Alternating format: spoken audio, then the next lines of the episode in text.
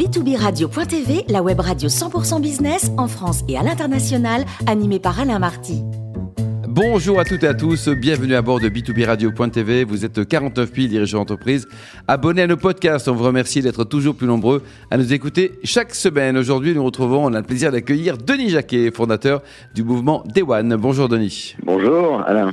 Alors, Denis, vous prétendez que le pass sanitaire est une erreur. Pourquoi? Ça incite pourtant les gens à se faire vacciner, ce qui est plutôt bien, non? Ben, En fait, il l'a incité à vacciner, mais on part du principe effectivement que la vaccination était la seule, ben, l'unique réponse. Mais en réalité, si on regarde vraiment ce qui s'est passé dans la totalité du monde, euh, la meilleure réponse, c'est pas le pass sanitaire. La meilleure réponse, c'est la confiance dans ses citoyens. Or, on s'aperçoit, mais pas uniquement sur ce sujet, hein, depuis une vingtaine d'années, que on norme à outrance, et tous les gens le savent, les intellectuels, les économistes, tous ceux qui surveillent la, la société, quand on norme à outrance, c'est qu'on a une certitude, c'est de n'avoir aucune confiance dans ses citoyens. Donc en fait, la vraie réponse à cette crise, c'était de faire confiance à ses citoyens, à leur sens de la responsabilité. C'est pas au gouvernement ou au président, comme il a pu le faire à un moment donné, en désignant qui était responsable et irresponsable, Hein, et donc, simplement, les gestes barrières suffisaient largement. D'ailleurs, si c'était vrai ou si c'était pas vrai, pourquoi est-ce que le pass sanitaire n'a pas été adopté dans quasiment les trois quarts des pays du monde? Si c'était vraiment la solution pour régler le problème de cette épidémie, tous les pays, de façon unanime, l'auraient impliqué. Or, c'est exactement le contraire. Majoritairement, les pays dans le monde ne l'ont pas adopté. Donc, du coup, on a laissé faire cette prime à l'hypocrisie, c'est-à-dire que on n'a pas voulu rendre le vaccin obligatoire, alors on a juste ruiné la vie des gens au quotidien pour les empêcher d'avoir une vie normale, de façon à les inciter à se vacciner, non pas parce qu'ils étaient persuadés que c'était bon pour leur santé, mais simplement parce qu'ils voulaient avoir une vie et continuer à avoir une vie euh, normale. Donc du coup, on se demande effectivement, euh, et on l'a vu un petit peu euh, ailleurs, que l'impact du pass sanitaire sur la sur les sur les décès, sur la, létalité a été absolument décorrélé absolument partout. Donc on a installé le pass sanitaire, mais dès le départ, on voyait bien que si le taux de contamination a effectivement bondi, le taux des hospitalisations, le taux des décès, lui, n'a absolument pas bondi à aucun moment. Donc le pass n'a eu aucune espèce d'effet euh, là-dessus. Donc, euh, du coup, euh, moi, je suis en Floride, comme vous le savez maintenant. Alors, il y a une situation contrastée un petit peu aux, États-Unis, mais c'est vraiment typiquement l'exemple qu'on peut prendre pour se, se, donner un avis sur un sujet. Ici, en Floride ou au Texas, le pass sanitaire est carrément interdit par la Constitution. Et dans l'autre côté, à New York, aujourd'hui, vous ne pouvez plus rien faire si vous n'êtes pas vacciné. Et bien, quand vous regardez, mais exactement comme pour, pour le confinement d'ailleurs, entre ces États qui ont confiné sévèrement et qui ensuite ont imposé la vaccination, et que vous regardez les résultats de la Floride ou du Texas, le taux de mortalité est strictement le même, mais l'énorme différence, effectivement, c'est que l'économie, elle, a continué à fonctionner dans ces États qui, ont, qui sont restés ouverts, alors que pour New York, c'est un désastre. Mais je ne m'étendrai pas trop euh, aujourd'hui sur ce sujet, mais effectivement, plus de 300 000 New-Yorkais ont, ont quitté pour le, le Texas ou la Floride. Donc pour moi, le pass sanitaire, c'est une erreur démocratique, statistique, et c'est extrêmement liberticide.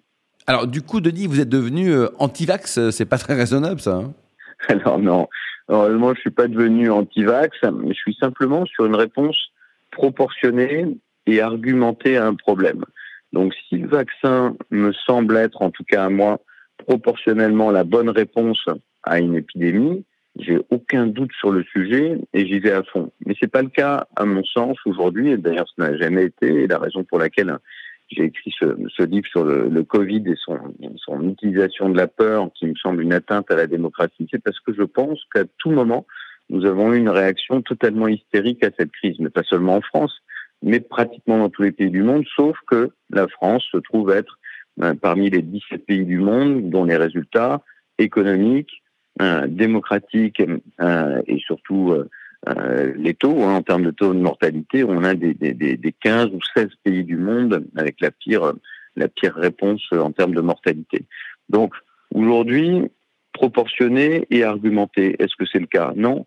Euh, pourquoi on oblige notamment aujourd'hui indirectement avec le pass sanitaire les jeunes à se vacciner? Mais pourquoi des jeunes qui représentent moins de 1% des hospitalisés, donc 0,00 quelque chose pour cent des décès, se verraient imposer euh, le vaccin La courbe des décès partout en Europe, depuis le mois d'août d'ailleurs, est stagnante et en baisse. Donc pourquoi maintenir cette pression énorme absolument sur le vaccin? Et puis surtout, il faut observer le monde. Regardez Israël, qui a été vraiment le premier pays, le pays le plus exemplaire à vacciner très vite sa, population.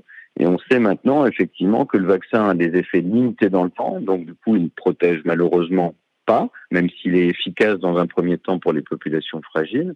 Et surtout aujourd'hui, si vous êtes un ancien contaminé, ben, vous êtes pourvu d'anticorps. Et aujourd'hui, on commence à dire que l'ancien contaminé qui n'est pas vacciné est aussi bien, voire mieux protégé que quelqu'un qui est vacciné ou pas. Donc, si j'étais anti-vax, je dirais, je ne veux pas de vaccin, c'est un complot de l'industrie pharmaceutique, mais aujourd'hui, on n'a pas Ebola. Ebola, c'est 68 à 82% de de létalité. C'est-à-dire quand vous attrapez ce virus, vous mourrez dans 68 à 82% des cas.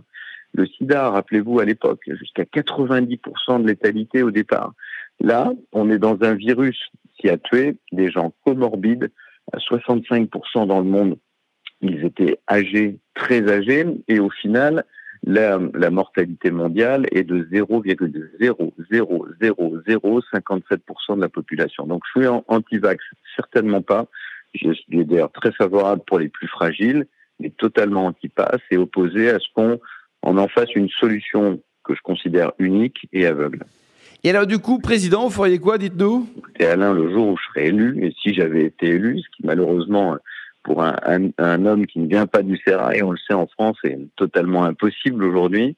Un, je n'aurais jamais décidé l'instauration du pass sanitaire. Et d'ailleurs, je n'aurais jamais non plus fait le semi-confinement comme nous l'avons fait en France, surtout aveugle et sur tout le territoire quand il devait être territorial. Donc j'aurais fait comme la Suède, qui aujourd'hui est quasiment le meilleur résultat de tous les pays d'Europe, ou comme Hong Kong, qui est certainement euh, l'un des meilleurs taux de mortalité au monde. Hein. Moins de moins de 150 personnes sont, sont mortes à Hong Kong depuis le début de la crise, ou encore la Floride, où je suis aujourd'hui, dont le taux de mortalité est meilleur que le nôtre et qui n'a jamais confiné, jamais eu de passe sanitaire. La deuxième chose, j'aurais maintenu le test gratuit. C'est indispensable, et notamment pour tous les salariés qui vont travailler alors qu'aujourd'hui, beaucoup se posent la question de savoir s'ils pourront continuer à travailler sans avoir le sans avoir aujourd'hui le, le, test, qui en plus devient payant, ce qui est insupportable quand vous avez un petit salaire ou que vous êtes étudiant. Ben, aujourd'hui, vous pouvez plus aller au cinéma parce que vous n'aurez plus les moyens de vous payer un test à chaque fois que vous voulez le sortir. Donc, il ne risque rien statistiquement. Donc, il est quand même assez rare d'avoir des salariés comorbides de plus de 82 ans dans une entreprise. Donc, c'est une hérésie. J'aurais continué à imposer bien évidemment le masque à l'intérieur, c'est indispensable. J'aurais investi beaucoup plus massivement sur les traitements amont et aval, ce qu'on n'a pas fait. Sanofi arrive à peine avec son vaccin maintenant, c'est terrifiant. Et j'aurais surtout réouvert l'économie sans aucune condition. On est en démocratie, donc pourquoi nos frontières sont-elles toujours fermées aujourd'hui à la plupart des pays du monde? Bref, enfin, à la fin du fin, ben, j'aurais effectivement fait comme en Floride, comme au Texas, comme au Brésil, comme en Inde, en Suède, en Norvège. Hein, la Suède et le Brésil, tous ces pays qu'on a montré du doigt en disant oh honte à eux, ils n'ont pas confiné, ils n'ont pas eu de passe et qui aujourd'hui ont des résultats meilleurs que les nôtres et qui sont toujours en liberté. Donc voilà en gros ce que euh, ce que j'aurais fait si j'avais été président, et je le répète, ce qui ne peut malheureusement jamais arriver en France. Merci beaucoup Denis Jacquet pour ce billet d'humeur. Je rappelle que nous avons le plaisir de vous accueillir très régulièrement à bord de b2b radio.tv.